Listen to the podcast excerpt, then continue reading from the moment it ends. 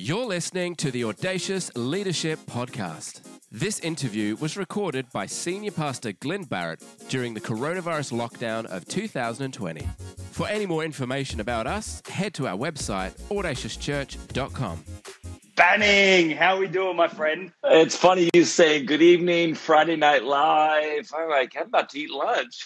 I mean, I know there are time differences in the world, but still, yeah, it's, it's, With- you know this is, Banning? This is a test of people's friendship with me. you're finding out very quickly how close of friends are we. what level of what level of sacrifice are you willing to do to further the gospel in the UK? Yes, I'm with you. Well, listen, I I I would hate for this to be the determining factor because I I I I value our friendship at 3 a.m. level. How you doing, man? How's the family? All good?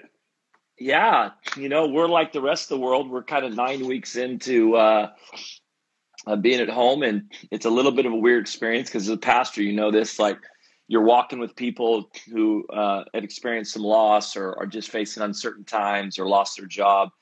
And so that part's heavy on my heart. And then, but but this thing's caused me to be home. I'm not traveling. I'm just at home right now. Still working, obviously, but just a lot more time with the kids and backyard projects. And so I, I'm doing well, and, and the church is doing well. So Yeah, it- it's uh, you're in the same boat. Everybody's in the same boat. It's like every day I'm looking for new information coming from our government to go like, how are we navigating this? What am I getting ready for? Trying to plan for all of it. So, but but we're doing well. Family's doing good. Good. I've got I've got teenagers. So all my friends that have little kids, I don't know if it's like that in the UK right now, but everybody's homeschooling now. Like all Yeah. the schools. So Same here. all my all our friends with little kids are are losing their mind. Like they're they and my kids are teenagers. So my homeschool parenting looks like you're doing work, right? You're doing. They're like, yeah. I'm like, all right, sounds good. Mate, listen, let's face it, right? Uh, who the heck knows how to home educate your kids these days? Because the kids come home from primary school with maths or math, as you call it, and you look at these equations and you think, what the heck? You know, all I know is this I never have used algebra since I left school. So I, they would bring me home stuff when they're in elementary, and I would think, like, I'm a sharp guy, I'm an intelligent guy. I know I learned this. I know I learned this in school at one time, but I have no idea how to help you at all. And I can't even Google it because I'm looking at Google and I don't. I, I can't help you. So yes, I feel the same way. Yeah, I know it's crazy. And can mate, can you imagine the pressure that must be on the leaders of the United States right now? You know, the pressures on the leadership of, of Great Britain. I mean, it's it must be immense to try to walk a whole nation through through this pandemic. It's it's crazy, isn't it? Yeah, it's why I'm trying to tell people to have a little bit more grace. I mean, obviously, you know, Americans are different than Brits around um, some of our passion for, you know, certain freedoms and stuff. But I am like, listen, man, I, these guys, I mean, can you imagine? I'm trying to lead my home through this. I'm trying to lead a church through this. I can't imagine the decisions that you have to make that affect people's um, a, a livelihood and their homes and and their and their lives and yeah I just I, I yeah Ed, when we mentioned this it's same in le- it's it's the same in government but in church I've been in full time ministry for 25 years Yeah. and and I'm a guy that is on the phone with other people who are further down the road than I am to gain wisdom in situations that I will find myself in. So whatever, it may maybe it's something I'm dealing with or adding another service, dealing with a relationship, whatever it is. And I'm just on the phone going, "Hey, what'd you guys do and how'd you handle this?" First time in 25 years that I've never been able to get on the phone and call somebody and say, "What did you do?" Oh, Well, it's not happened in our lifetime, has it? Everybody's like, I'm, I'm like, what'd you do? They're like, what? I'm like, what are you doing? They're like, I don't know. What are you doing? I don't know. like, so, so I can only imagine if leading churches like that, it's got to Yeah. be the same way in governmental circles. Like, they're not, you're not calling people, hey, listen, whenever it's just, even the church I was thinking that, I, I'm going to get this wrong, but like the last time some church in Jerusalem closed was 1385. or I, I mean, some like, My gosh. like it was you know 700 years ago was the was the last time this church shut its doors Yeah, right. this is just this is just new territory It totally is. And listen, thinking about leadership weight, the weight of leadership is an unusual thing, isn't it? It's one of those things that you don't really know what it feels like to carry the weight of leadership until you're in a in a situation of doing it. So, so I, I know a little bit about your journey, um, and coming from Bethel and then moving to the Sacramento area to launch uh, Jesus Culture. You, yeah. what, what was the weight shift like with you? Like, at what point did you wake up and go, "Oh my gosh, there's a weight of responsibility of leadership yeah. on me now, and it's different yeah. to what it was before"? Do you, do you remember that moment? And, and can you explain absolutely. what leadership weight is? Yeah, I mean, you're dealing with. Um, I, I, think. Well, there's just a sense of responsibility. It's like parenting at some level. Uh, that you have a sense of responsibility for people now that you didn't, and the buck stops with you. Like when you finally get to that place where I, uh, the culture that I'm looking at is because of me. I, there's, yeah. uh, there's, there's no excuses. There's nothing else.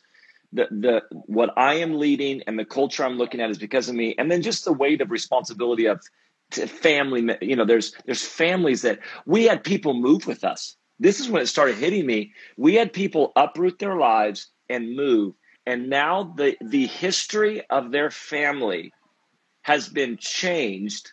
They will raise their kids in sacramento because of a choice i made to do my best to follow jesus. It now so the weight of responsibility understands that my decisions affect people. Right. And just the just the seriousness about that.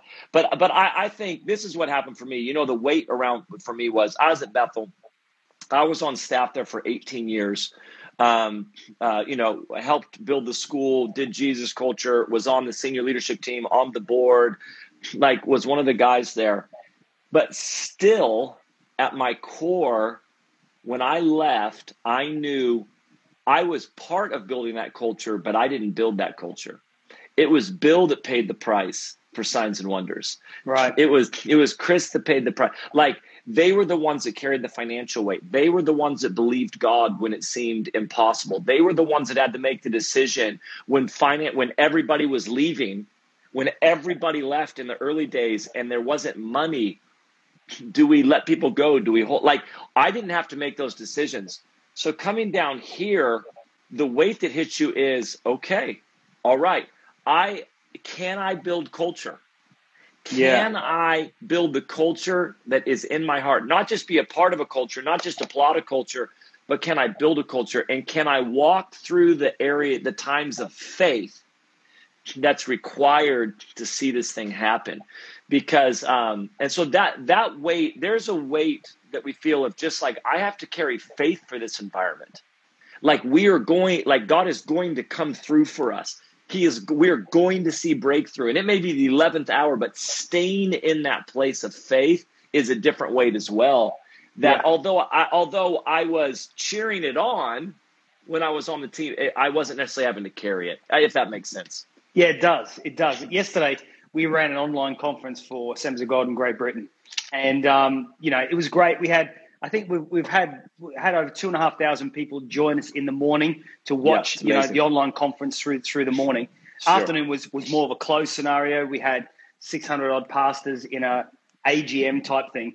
And I'm going to be honest, when I went home last night, I went home exhausted, tired. Yes. Not because of the workload. It, it, wasn't that. It was just a, a sense of weight associated yes. with the churches, the, the people who are connected us, and different things like that. I wonder, mate. Can we, let, us just talk about Bethel for a second. Can, we, can I ask you yes. a question about that? What makes Pastor Bill Johnson? Give us two or three characteristics of Pastor Bill Johnson that you would say this is what makes him an outstanding pastor, leader, prophet, however you want to define yeah. it. What would the top three be for you? I would actually, I would love to talk about Bill because I was with I was with him when he first came. Um, I maybe I think was his first hire, but I was there interning when he came, so I was there right away when things happened, and then was there for 18 years. And uh, Bill's a unique individual. I am extremely grateful for my time with Bill. I fear I, I look at my life and think, oh, man, I'd be a mess without him.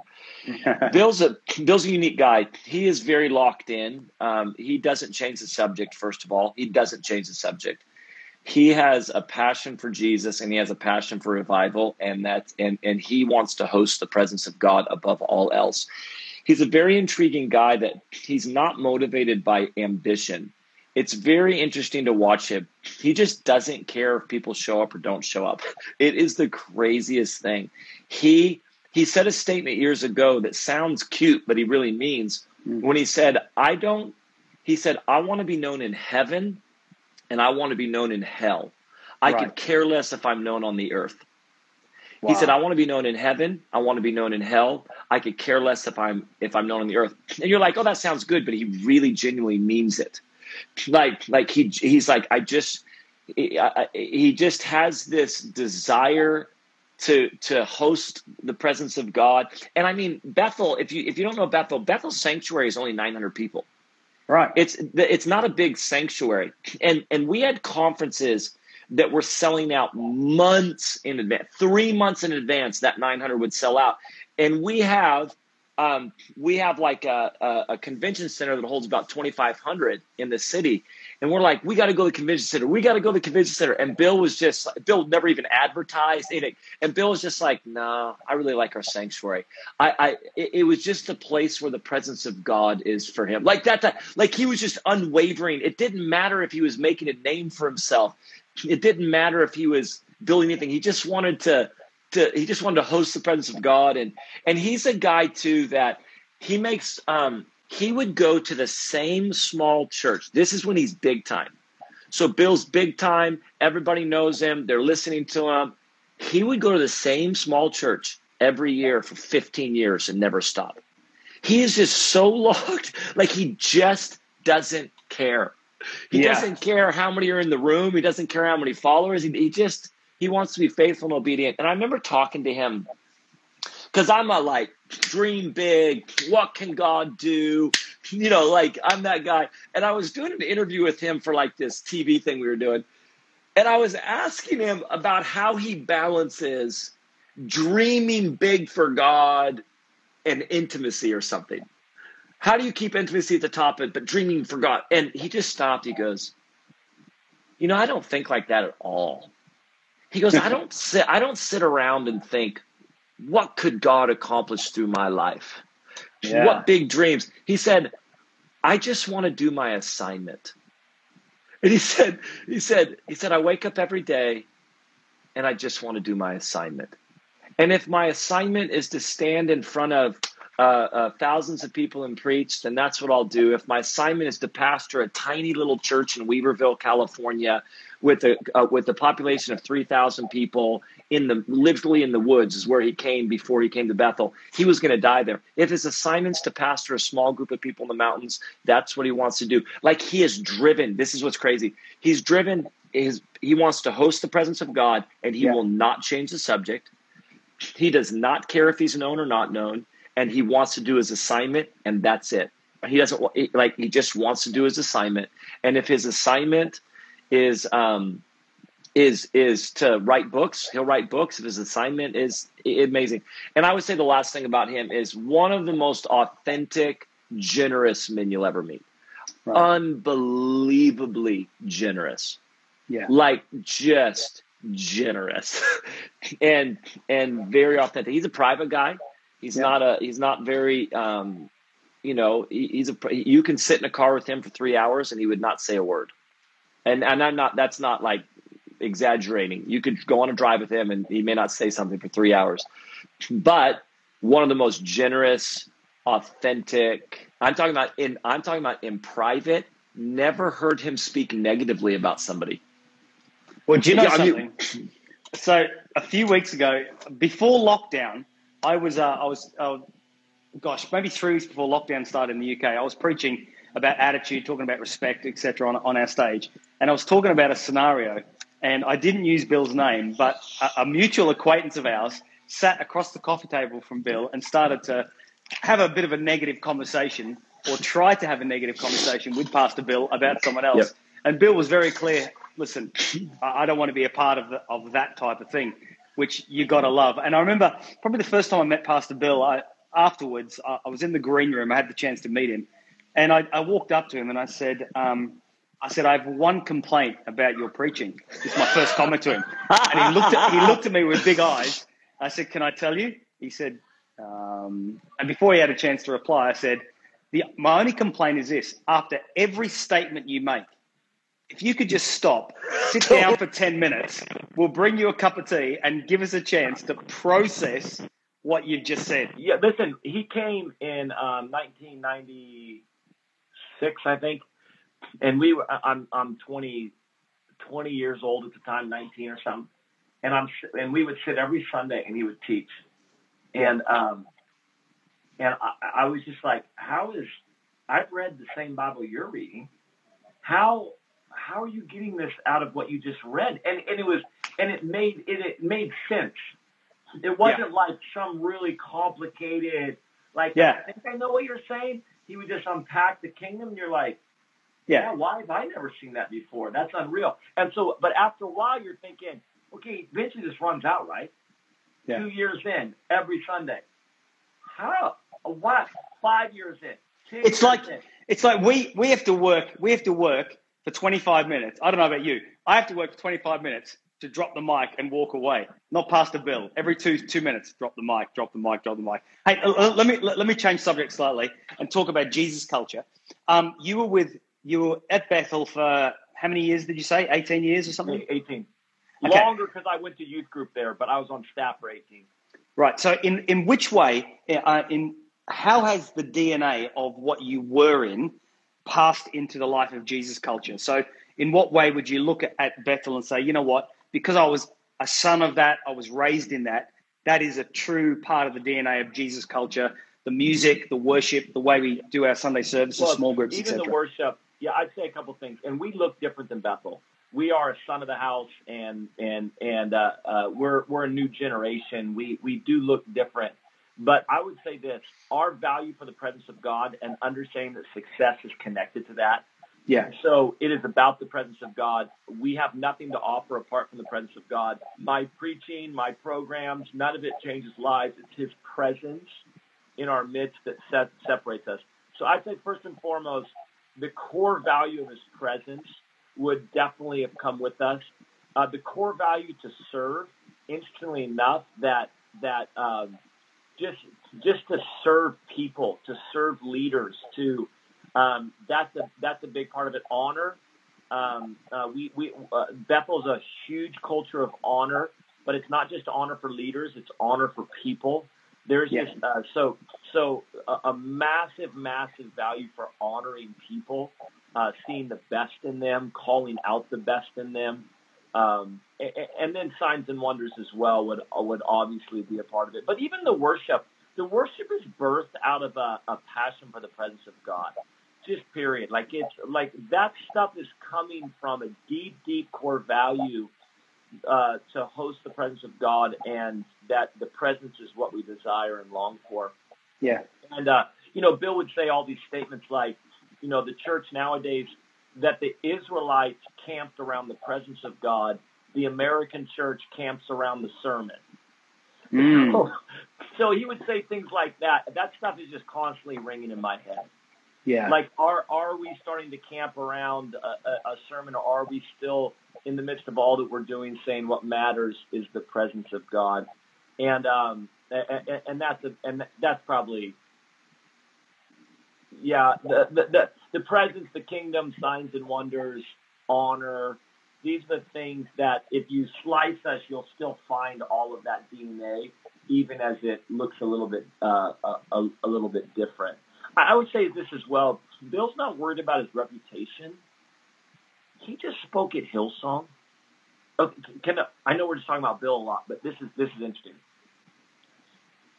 He so Bill's main thing that he's gotten hit over is people misinterpreting his teaching on that Jesus was fully man, fully God, but that the miracles he did, he did as man, not as God. Right. Because then we have to follow him. If he did him as God, we don't have to follow him. But if he did it as a man, fully submitted to the Holy Spirit, then yeah. we can do that as well. So that teaching, for whatever reason, people go off into crazy town with it so he gets invited to speak at Hillsong recently. He spoke at their Sydney and then in London, and I got online to watch it. You know what he teaches? You know, you know the sermon that he taught. The very thing that like people are skewering over online, and like just thought this guy does not care at all about his reputation. He's not trying to protect anything, and I share that because I think that I hope that we would have brought that with us as well. That Yeah. I'm not trying to protect a re- I'm not trying to mold and shape and protect and keep some reputation and make sure that everything is whatever. That we would just be faithful to what God's called us to, and the rest will will handle itself. But I think that that would be a core value that we would have brought with us as well. Brilliant. Um, but yeah. Well, I mean, let, let's talk about the crazies out there in this world right now, because you know where you get a lot of normal, you get a lot of crazy all at the same time, and um, you know even the whole concept of the hypostatic union, fully God, fully man. Of course, we believe that Jesus came, he lived fully God, but putting on the clothing of Yeah. humanity. He was in every way man, and so yeah, that this is this is in a sense is what the early fathers talked about and fought over and argued over and settled on in Yeah. the second century. So you know you've got the crazies who kind of pick up half a message, um, misunderstand things, etc. And certainly, you know, in the world that we live in with social media, we're on social media now. You know, online church, etc., etc., etc. Uh, gosh, attacks come from left, right, and center, don't they? You know, you you have uh, the people stalking you online, people sending um, letters to your house, emails. I mean, how does Banning deal with the crazies? Um, the crazies who attack the church, the family, um, and yourself personally. What's what's your defense mechanism or coping mechanism within that? Yeah, it's a couple things. One, I just don't pay attention to it. I'm not saying that arrogantly. I, I just I come from a line of preaching, you know, Nehemiah when they're trying to distract him. He's like, I'm doing a good work. I, I don't have time to go down there. Me and you, we're we've got so much going on that I just don't at some level I'm not saying this arrogantly, I just don't have time to to to get in the mud over stuff like this. You know, you're just like, and so I know it's online. I know people have a problem, and I could tell you the stories of the people that think Jesus culture is worse than abortion for this generation. Wow. But but at the end of the day, I'm like, dude, we've got too much good stuff going on to sit here and worried about, you know, whatever this is saying. So one, I don't see it a lot. And I am absolutely in charge of that. Had a guy yesterday, literally we just had um, this whole thing with in Georgia and about the killing of that young of that black man. And so I just posted something online about on my Instagram about, man, I just I don't even know what to say in these moments, but I'm walking with people of color and they're hurting deep, whatever. And somebody gets online, somebody DMs me, there's so much more to this story. Why would you do this? And, and so I don't respond. I just don't respond. I didn't block him, but I don't respond. But then he responds back with something around your leadership is disgusting, and and I'm like, oh, block. like like this is like I don't. I'm not even just. I'm gonna block and move on. I'm, so so at some level, I just don't pay attention to it. And Yeah. I'm in charge of that, and I can move on, and you can do whatever. Um, uh, but the other thing is, honestly, my heart. And this is going to sound so spiritual. and It's going to sound like I'm amazing. My heart really grieves over people that are caught in that level of deception or their lives would be so wrapped up. We had a lady, I, I spoke at a Presbyterian church here in town. They invited me. When we came to Sacramento, built great relationships with people. And um, the pastor at this Presbyterian church, a really significant Presbyterian church, said, Would you come speak on Sunday morning? And I said, Dude, I'd be honored. Really great guy. It was an honor. Never like I'm like, I'd love to. So about a week before he gets a hold of me and he said, Hey, um, I just want you to know there's gonna be some people protesting you. And I've never been protested. I'm not that big of a deal. And I'll, I'm not just saying that. Like people know our worship. They don't know me. Like they, Yeah. they, they you know, they got they, they don't know me. So I said, uh, and he goes, I'm really, I, I, I, I, I said, please do not, if, if you're part of our, don't, and they're going to protest. And uh, I said, honestly, uh, no big deal. I'm fine. I'm totally good. I go preach, great time. I'm driving out of the parking lot, and there's a lady holding a sign, and she just looks sad. And she's holding a sign, and the sign said, Banning believes Jesus isn't God. And uh, I wanted to stop and roll the window down and go, "Hey, I can clear this up right now if you like." but but I just drove by, and in all honesty, I'm not trying to sound super spiritual and pious, but my heart just was heavy for her. yeah. I thought nobody's nobody's supposed to live like that. No. Nobody's supposed to live in in whatever whatever is going on, where you would show up to a church to picket and protest somebody Yeah. with not even the right information, that that that that would be your life. Yeah. Oh, dude, my heart, I honestly just went away and thought, oh man, that's not how you're supposed to live. Like my heart is just so broken for you. So, so I ignore most of it. I laugh at some of it, and then I, I, and then my heart's broken on it. I'll tell you what the one I laughed at. Tell me. Jesus culture. Um, there's these guys that don't like us, and and um, and so and they've got like a TV show, they got a podcast, they got all this type of stuff. So I don't see it much, but somebody sent me this link. They said you got to watch this. So on their TV show, they were they said they said Jesus culture is teaching a generation to treat God like a girlfriend. They're they're causing a generation to treat God like a girlfriend and, and sing to him like he's their girlfriend. And and so they they showed the um they showed the uh, the lyrics of a song that we didn't even write. We sang the song, but it was a cover. It was like a Darrell Evans. Do you remember the song? Uh, I'm in, uh, uh, I'm in love with you. It's a Darrell Evans song. Anyway, Okay. Yeah. so they put the lyrics up, and they said and they said this. They sang the song. They got to the part where it says "I'm in love with you," and it said "I am in lust with you." And this guy went off about how we are are, are having a generation sing that they lust after God, which isn't even the lyric. This is bad journalism. And part of me was like, it's just hard not to go. Oh, I don't even know what to say right now. It's just so. That's how we get through it. Honestly, I try to have a heart for people. Yeah. Ignore most of it, and then sometimes I just look at it and go, "That is so silly. Like, how can anybody even take you serious?" But anyways, Do you know something? I, I had a guy who hated me for a long time, probably two and a half years, and his he it's almost like his full time job became making animated clips or audio clips of cutting and pasting ten of my sermons together, so it sounds like. And you kind of think, gosh, with that amount of creativity, that guy could go and work, for Walt Disney and become a millionaire making Yeah. cartoons or, or working in that industry. Yeah, exactly. Hey, listen. So talking about the virus now, right? We got we got 32 minutes left, and Banning, it's great to have you on with us. Um, and for everybody watching, you can drop a, a question in the Q and A box at the bottom, and uh, we'll take some of those questions if we have time. And also to let everyone know that next Friday night we've got Reggie Dabbs coming on, and so we're going to have a laugh and have a chat with Reggie, talk about his life, and uh, get his in, inspiring story. So, listen, Banning, regarding the virus, um, I wonder for you, what's what's the biggest challenge for Banning right now? What what are you what are you finding the most difficult? Because you know every single one of us, pastors, leaders, whoever, we're we're all finding at least one thing challenging and difficult. What would that be for you right now? That you'd say this is kind of the biggest challenge in my life right now yeah. in the biggest lockdown. challenge right now, well, some of it's based around staff. Our staff's doing great, but um, you do begin to feel disconnected from team as much as you can be on Zoom and as much as that's happening. Keeping our team connected, keeping our team um, head the right direction, keeping our team thriving.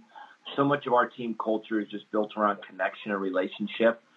Uh, we're still efficient, we're still effective, we're still moving forward, but that that's a hurdle for me right now. But I think where I'm at right now is, is we found our groove leading in the, the crisis. I think leading out of the crisis is going to be harder. So I think leading in the crisis, we've got dialed in. Leading out of the crisis is the part that I think is is difficult in what to do, when to do it. How much am I interacting with what government is saying? How much am I, you know, are we coming back with everybody six feet apart with masks, or is that just not even worth it? What's like, like, how do we do this? So I, I think for me, the difficult part right now, um, the the difficult part, well, uh, of course, the diff- the difficult part is, I think, looking forward right now, saying, how do we lead out of this? Yeah, What does that look like? yeah, and um, and I wouldn't say it's difficult, but that's the part that we're really running into. As far as in the current process, I I don't, man, I I'm trying to figure out what my soapbox is. I I I I do not think that this virus is the Lord, and I'm praying against it. I, I don't think the havoc it's wrecked. I don't think the economy it's hurting. I don't think the lives it's affecting. I, I do not think it's from the Lord. At the same time, I think there's some really beautiful things that God is doing in the midst of it. And it, it, it's almost like God didn't send the storm, but there was much to learn for the disciples in the storm. Yeah. so he didn't send the storm, and he actually got up and calmed the storms. But in but in the midst of the storm, there was quite a, there was some stuff that they were learning, and I I think that that would be as well for me. Of um, there's there's some really beautiful things that God's teaching us in the midst of this thing. So somebody just asked the frustrating part. Uh, I, I don't know the frustrating part. The frustrating part for me is is there's just certain things you can't reproduce online. There's just you just can't. As as as amazing as online is, there's a life on life component, uh, laying hands on people. Not even feel. I'm just talking about the laying hands, the life on life that happens, the Yeah. worship together. You, you know what I'm beginning to find right now is. Um, like we were doing acoustic sets for a while, and I'm like, I'm done with acoustic. Like we're I, like whatever it is, it's full band. Uh, you know, there's certain things like that um, that are still lacking. But I don't even know if that answers your question. But Yeah, no, it does. And, and actually, you, you've inc- incorporated and included my next three questions regarding God and the pandemic. You know, uh, in Manchester, you know this, you've been in Manchester quite a lot, Banning. Um, in 2017, we had that, that bombing that took place two blocks from where we are, from our church auditorium. And, you know, I heard, I heard preachers around the place, you know, online, etc., saying this was, you know, God's will. This is this is an act of God. Um, you know, I I wanted to strangle some preachers, and then again, even right now, you you've got people saying, you know, this is God. God's brought this on us um, to bring us to our knees, to repentance, and things like that. And I know that we're of the same theological viewpoint that actually this is not God, but God can turn this around for His glory, and God is working marvelously in the midst of it.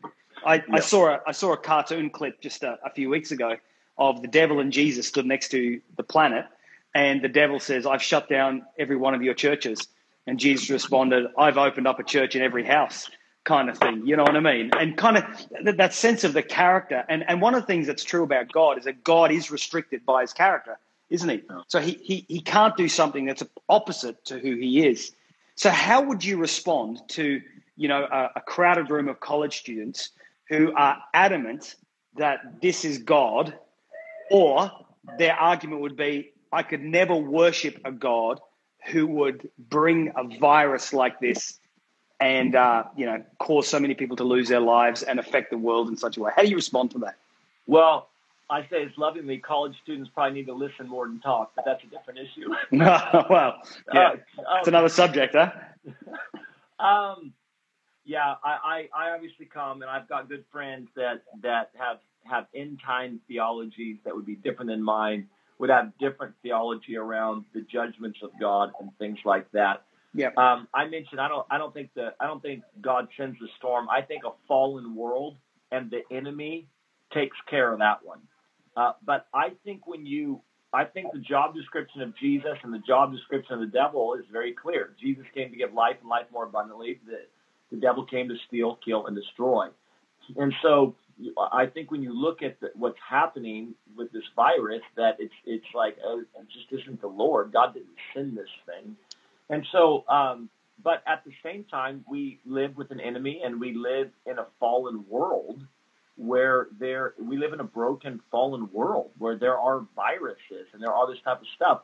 And and I think what God is trying to teach us, I don't want to preach preach at you, but I think in the midst of this, because see, here's the deal: if if if the storm was God, Jesus wouldn't have calmed it, Mm. right? Because he's going against the will of God. Mm-hmm. If if it was like, well, well, this storm is from God, but when when I understand the storm isn't from God, I begin to learn about my authority. And and I think in the midst of this, God is not just wanting us to bring to us to a place of peace. He wants to bring us to a place of authority. And so if I could just unpack this Wow. for a second. That's I think the first month of this crisis was everybody just trying to find peace. I mean, Yeah. I mean, national anxiety, worry, fear, hoarding, all this type of stuff's going on, and and as pastors and leaders, we're just trying to like every post and meme and scripture and was all like on peace and and worry and anxiety, and we're trying to get people to a place of peace. But there's another level past peace, and, and this is what um, I, I just I just did a sermon. I talked about this with. This is the picture that I saw was that you know when you mountain climb, Mount Everest is the tallest mountain in the world above the sea. I forget it. You're gonna uh, I'm gonna butcher it. It's like thirty six thousand feet. It's big. But and it's and it's a two month. It's sixty to sixty five days if you want to get to the top of Everest. But the base camp, the base camp alone, is a pretty serious hike. Yeah. It's at seventeen thousand seven hundred feet, and it takes you fly into Kathmandu, and then you fly into another little town, and then from there, it's a seven day hike to get to the base camp, where then you'll actually start to climb to get to the summit. And the picture that I had was in the midst of this thing, God, like, He's wanting to get us to a place of peace because peace is our inheritance, peace is our birthright, peace is part Come of on. the atonement. The Yeah. chastisement for his peace was upon us. So, so all of us were fighting, and then boom, we get to peace. Like, all right, we're in peace. But the goal is not just to be in peace. The goal is not just that we get through the storm without worrying. We get the peace so that then we can get to the summit, which is authority. Love Which it. is not just peace in the storm, but it's authority over the storm. So I believe that God, and a lot of people, man, I just want to commend you. Well done getting to peace. Well done fighting for peace. Well done not partnering with fear. Well done getting to that place. But you're not done yet. Yeah. This is simply the launching pad to get to authority. The reason I share that is, is if your theology is that this storm is God, then you will never learn about your authority in the earth. And God's trying to teach you not just how to get through the storm, but how to have authority over the storm. If you're confused about who sent the storm, then you're never going to really be able to fully step into the authority God's given you to make decrees over storms in your life and over crisis in your life. And so, Love that. Love that. So my theology would be that I, I think that a fallen world and an enemy that is bent on our destruction takes care of storms. Yeah. Uh, but our job is to is to is to have peace in the midst of tribulation, and ultimately, this is Jesus. He said, he said, listen, in the world you have tribulation. He said, he said, but don't worry, you'll get. He said, but but in me you have peace because I've overcome it. So it's not just that I have peace in the midst of tribulation; it's that I overcome the tribulation. That there's just another level in the midst Beautiful. God's trying to teach us in all this. And this is my big heart as a pastor: is I don't want people to miss that moment. Like there's a moment right now Come on. to trust God, to learn about your authority, to fight for a place of peace, to know God is your provider, to know God is your protector, and don't miss that moment. So that's that's why uh, that whole statement I just said came from. If you're confused about where this storm came from, you're not going to be pressing in to understand your authority over the storm. Love it. Love it. And not just this storm, but every storm you'll ever face from now until you Yes. step into Jesus' presence. Yeah. This is it. That's a, what you just said right there. I think is brilliant because we're acting like this is the first storm we've ever been in. Listen, you've been in storms before. You've been in storms of uncertainty. You've been Yeah. in storms of financial trouble. You've been Yeah. in storms of health issues. You've been in storms of relational marriage problems. And guess what? You're, you're going to encounter storms again. This storm is being experienced by everybody simultaneously, but it's not like you've never been through a storm. It's not like you've never had to trust God for provision. It's not like you've never had to fix your marriage. You know, a lot of people, their marriage is hurting right now because press, I mean, pressure, anxiety uh, um, are exposing cracks, and and so they're struggling. But it's not like you've never had marital problems before. Uh, and you're gonna, and if you have, so learn your authority over those things. It's a, it's a huge one. Yeah, beautiful. I love that. Um, loads of questions coming in. I've got loads of questions typed up here to, to ask you, Banning. Uh, I think that, you know, at the beginning of, of our interview tonight, we talked about hosting the presence of God. And and hosting the presence of God is the place of peace. It's the place of increasing authority.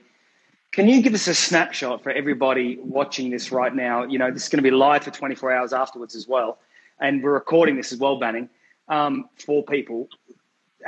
What what is the practice for for you for hosting the presence of God in your life? What what does that look like, and how do you become a bigger carrier, in a sense, of the presence of God, of the anointing, of, in a sense, the manifest presence of God? What does that look like for you? Yeah. Well, obviously, it's relational. I mean, this thing is is purely relational. The presence of God is the person of God. Uh, it's it's not like a. I'm saying this because it's not like kind of some mystical moment. It's just it's the person of God. It's and it's just walking with Him. Uh, you know, uh, as simple as it is, the book years ago, practicing His presence, and then there was another one combined with it. But just it's that constant awareness of God with us it's that constant awareness of God with us. I remember um, years ago, the Lord spoke to me and He said, He just He just said it was super simple, but He just said, "I'm always available when you turn your attention and your affection to me, your affections." Yeah. And so I think for me, David prayed this. David prayed in the Psalms. He said, "Give me an undivided heart," or or one translation says, "Unite my heart." What I know is this, is that my heart gets divided in those areas. My heart gets divided in its attention. My heart gets divided in its affections. And all of a sudden, and, and David just prayed, God, unite my heart. Like bring those areas of my heart that have been attentive to other things, that have been affectionate for other things. Bring those back and give me an undivided heart. Give me a unified heart. And yeah. I think it starts with that. It just starts with that thing that just says, God, I want my attention. And, and listen, I'm watching movies and I'm watching Netflix and I'm hanging out with my family and you know, it's like we, we live real life. We're real people. We're not monks. I yeah. enjoy life. I enjoy watching basketball and like like so. But the point is, it's that it's that consistently, even when you wake up in the morning, it's that you would just turn your heart to God and just say, Today my attention and my affection is on you. It's when yeah. I go to sleep at night that I would just turn my heart to God and just say, My attention and my affection is on you. Throughout the day, that I would just have regular check ins and just say that when I get into the pres- when I get into worship, I just realize that that what Matt, that I just want to be with you, that your presence with me. It's God with us. It's Emmanuel. This is the thing. God is with us. And so hosting the presence of God is really about that for me. It's about yeah. just consistently turning our attention and affection to Him. And then, I mean, I, we all know that. The results of the presence of God and, and how it transforms you and changes you and readjusts you and realigns you and, uh, you know, all that type of stuff. But for me, that's how pra- it's that practical. Yeah. Consistently stop and turn your attention and your affection to God and, and continually pray, God, give me an undivided heart in this area. I love my that. heart has been divided in my attention and my affections, and I want them to be on you. And then walking with him. I mean, this is kind of crazy, but just walking with him. I uh, um, I had a uh, uh, what would be an example recently? Um, I, I was I was stressed about. I was going. I don't wear suits much. This is a simple thing. I don't wear suits much, and I had to go to a wedding, and the suit that I do have didn't fit or something, so I needed to get a suit. But I only wear them like once a year. I didn't really want to spend any money. Anyway, so I went to like H and M. You ever been to H and M? It, it, like they they have like they've got stuff. It's cheap, but it's limited. Like you don't always get your size. Something silly. I just but I walked in. I went and and the suit that I wanted there was only one pair of pants, and it was my size. And I'm just telling you, I was in the store, and I could just, I just was like, it's the Lord with me right now. I, it sounds so, it sounds so silly, right? It sound, or it sounds just so kid-like. But I, it was this awareness that this is God walking with me. This is God interested in my. This is God with me right now, saying Love it. it was such yeah. a thing. It was like Saturday morning, and I had to get it back. It was something, but it was him drawing close to me and caring. And I think if we can pay attention to that stuff, that if we can just become more aware of, oh, that's God drawing close to me. That's God saying he loves me. That's God, like just an awareness of God with us is when, because his presence is with us. His presence is with us right now. It's our awareness of his presence that needs to increase. Yeah. We talk about this all the time, and Bryan and Katie Torwalt, which I love their song, but we use that phrase, you know, when you walk into the room. Well, in reality, God's already in the room. He didn't like, he wasn't in the room and then walked in the room. But the analogy is our hearts just became aware of him. Yeah, great. We just we just surrendered to Love the awareness of his presence. And so in H and M, in H and M, with a silly little thing like a pants that worked for me when I was a little bit stressed about trying to go get the thing. All of a sudden, there's just an awareness. Man, God's with me. God's with me. And I think just really consistently, this is the journey of our life, right? Just growing in that area, I think just puts things in perspective. Yeah, beautiful. I love that. Um, Banning, we've had a great question come in from uh, a friend who's a pastor over in Nottingham, and he wants to know. Robin Hood was from? Yeah, yeah, absolutely. And Robin Hood was a real person. Um, here's the question. It's going to come up here. What do you hope changes post COVID nineteen, and what do you hope stays the same? Let's think about let's let, let's let's find two angles for that. Let's think about in the church world, and then let's find you know for the United States of America. Okay, well, when it comes to the world, I hope what I hope what what what uh, I hope what changes is people's. I think in crisis we encounter our frailty and our humanity both. Christians and un- unbelievers. I think we have relied on and leaned on our own effort and our own strength. So I am praying that what changes is is that um, that there was a picture. Somebody gave me a picture in Song of Solomon, the verse where it says that that she came out of the wilderness leaning on her beloved. And there's this picture that in the wilderness she found out the things that she was relying on, the things that she was leaning on. And I would say for us, our effort, our programs, all this type of stuff that that that we would say we can't we don't lean on those. We're going to be leaning on Jesus. That we would come out leaning on Jesus. That we would coming out with the realization that we're not the ones. It's not our efforts that's building the church. It's Jesus that's building the church. It's not our it's not our effort that's sustaining us. It's Him. He's our source. I'm praying that that um, we would get greater clarity of what really matters. And that even as we go back to things, it would be with a greater understanding of what matters. Uh, it, we started Jesus Culture in 1999. Uh, we started Jesus Culture in 1999, and um, for years we didn't have money, no money. So we were making our own stage. We like we were literally Jimmy rigging things together for stage lights for these youth conferences. But but a few years later, the conference was starting to grow, and we had some money now in our budget, and so we loved it. We were spending money on lights, and we were putting so much effort into the look and the feel of things. And then in 2004, um, the guy who was kind of our creative guy in youth group, his grandfather died, so we did no work on the stage at all, none. It was like a couple par cans and just the blank stage of the church. And I remember going to the conference that year, going like, "Yeah, we've been doing the stage, and we've been," and and it was one of the most powerful conferences I'd ever been to. I mean, the presence of God was so strong. Kids with lives being changed. They were encountering God. It's like they didn't even notice. They didn't even notice the stage wasn't there. And I just remember sitting there going, "It is amazing how much amount of effort and attention I'm putting on something that in the end doesn't even matter. in the end, it's not what makes impact. Listen, you have lights, we have lights, we do excellence. We bring our best, and we yeah. continue to do that. But I hope that even as we go back to lights, even as we go back to all that type of stuff, that we would have a greater understanding that that's not actually what transforms lives. That's not actually what's building the church.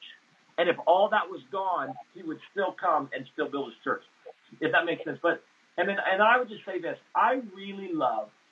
I think we're going to become so much more effective in harnessing the power of online, but also understanding the limitations of online. Yeah, so this good. is what I think's happened. I think online, we, I think online is an incredible front door and a and an incomplete house. I think Right. it's a great thing to walk in. It's a great. It's a horrible place to live. Yeah, So I hope what stays is this unbelievably big front door that just opened. Like like the church has never before had such a large front door that just got wide open because of the internet. yeah, Now again, I don't think we're supposed to live in the front door, but I hope when we go back to meeting and gathering in place that we would have a deeper understanding of how powerful online can be to reach people and as a front door, but how lacking and inadequate it is when it comes to true discipleship and life on life transformation. So I, that's a long answer for that, but I got to shorten my answers. no, it's great. I'm I'm trying to adjust between all the questions that are coming in here at, at, at this moment, but really appreciate you being with us. And just to remind everyone, next week we've got Reggie Dabbs with us online. So Reggie's going to be talking about his story as well, which would be great. It's an inspiring story. Banning, I, I think that um, when we think about Jesus culture, obviously, you know, everybody knows about Jesus culture. The world is singing your songs. We're inspired by, by your leadership and your ministry. Um, maybe we can jump into a real focus just on Jesus culture for a second. What was the last sermon you preached on stage at Jesus culture when we could last meet together? Do you remember what that was? I don't. Okay. Um, Well, let me jump. I- Let, let me jump into this then. At I what moment?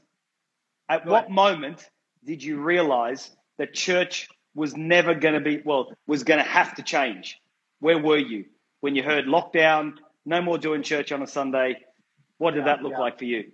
Yeah, well, my last sermon we were in a discipleship series, so it was on uh, it was on discipleship. Yeah. I was in Colorado. It was my birthday. Here's why I remember it. I turned 44 on March 12th, and we had a youth conference March 13th and 14th.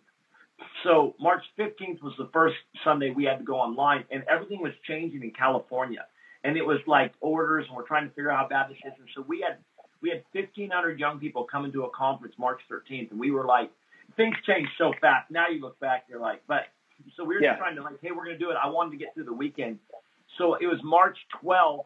On my birthday, I was in Colorado in Denver speaking to a pastors gathering for a friend, and then was going to fly home the next day for our youth conference. And it was there that all of a sudden they said, um, they said, hey, he just said we can only do gatherings of 10 in California. And so we pivoted quickly. But even then, I was still, we, it was still the sense of, uh, you know, we'll probably be back in a couple of weeks.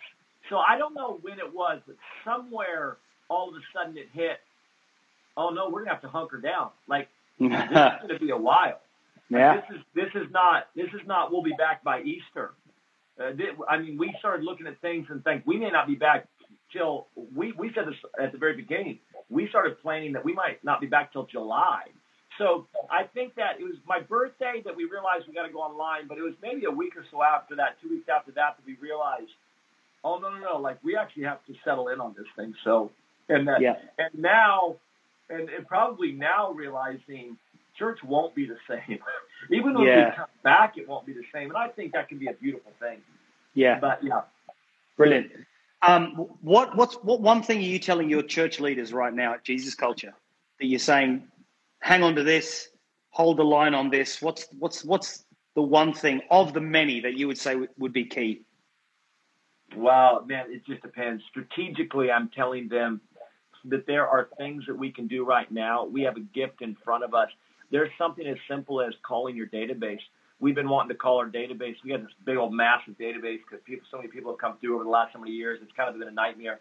And we've just been calling our database and the basics, the basics of just getting on the phone and calling somebody has been so powerful and impactful for our church.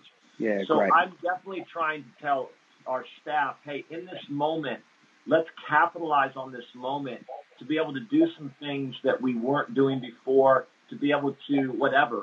strategically go after some stuff, do some basics again. Like, let's just do some, we've got time now freed up. Let's just do some basics of pastoring people. And then I'm just telling them, um, I, I am telling them to stay in decree mode. So I don't, this is, what I mean by this is right before, um, right before this thing hit, the Lord had been talking to me about apostolic decrees and that mm-hmm. he was going to teach us about the authority on our decrees. Love it. So all of a sudden this thing hits, and I'm just I'm just telling our team, listen, we're going to declare some things, and and they were little things like um, you know when the Israel when when the plagues hit Egypt, when the plagues hit Egypt, the the the plagues in Egypt didn't affect the resources of the Israelites. When there was three days of darkness, nobody left their house for three days. There was still light in the dwellings of the Israelites. And So I'm, I, I, I was telling our team, listen, we are going to just, you're going to speak life over people. We're going to, we're going to declare, listen, there may be a plague, but the plague, we are part of a different economy. We are connected to a different kingdom. And we did, we're full on just having our team just declaring like, you know, like this plague that hit Egypt, they didn't affect us. There was dark, there was the darkness of uncertainty. There was the darkness of fear. There was the darkness of economy shaking but there was light in the Israelites. So, so it's just trying to. I feel like our job as a team is to one really capitalize on what God is doing in the moment. There's a moment Beautiful. that we have right now. What is it? Pay attention to it, and let's capitalize on this moment to really lean in and do what God is. That might be as simple, like I said, as phone calls. God yeah. is moving on phone calls for us right now. Um, yep. But the other thing is this: is our job as leaders is to speak life, it's to speak hope, it's to speak peace to people, not because we're cheerleaders, but because the word of the Lord is in us. Because we're going to bring the word of the Lord to people. We're not just positive. We're not just optimistic. We Come have on. heard the word of the Lord in secret, and we are coming out saying, no, God is going to provide.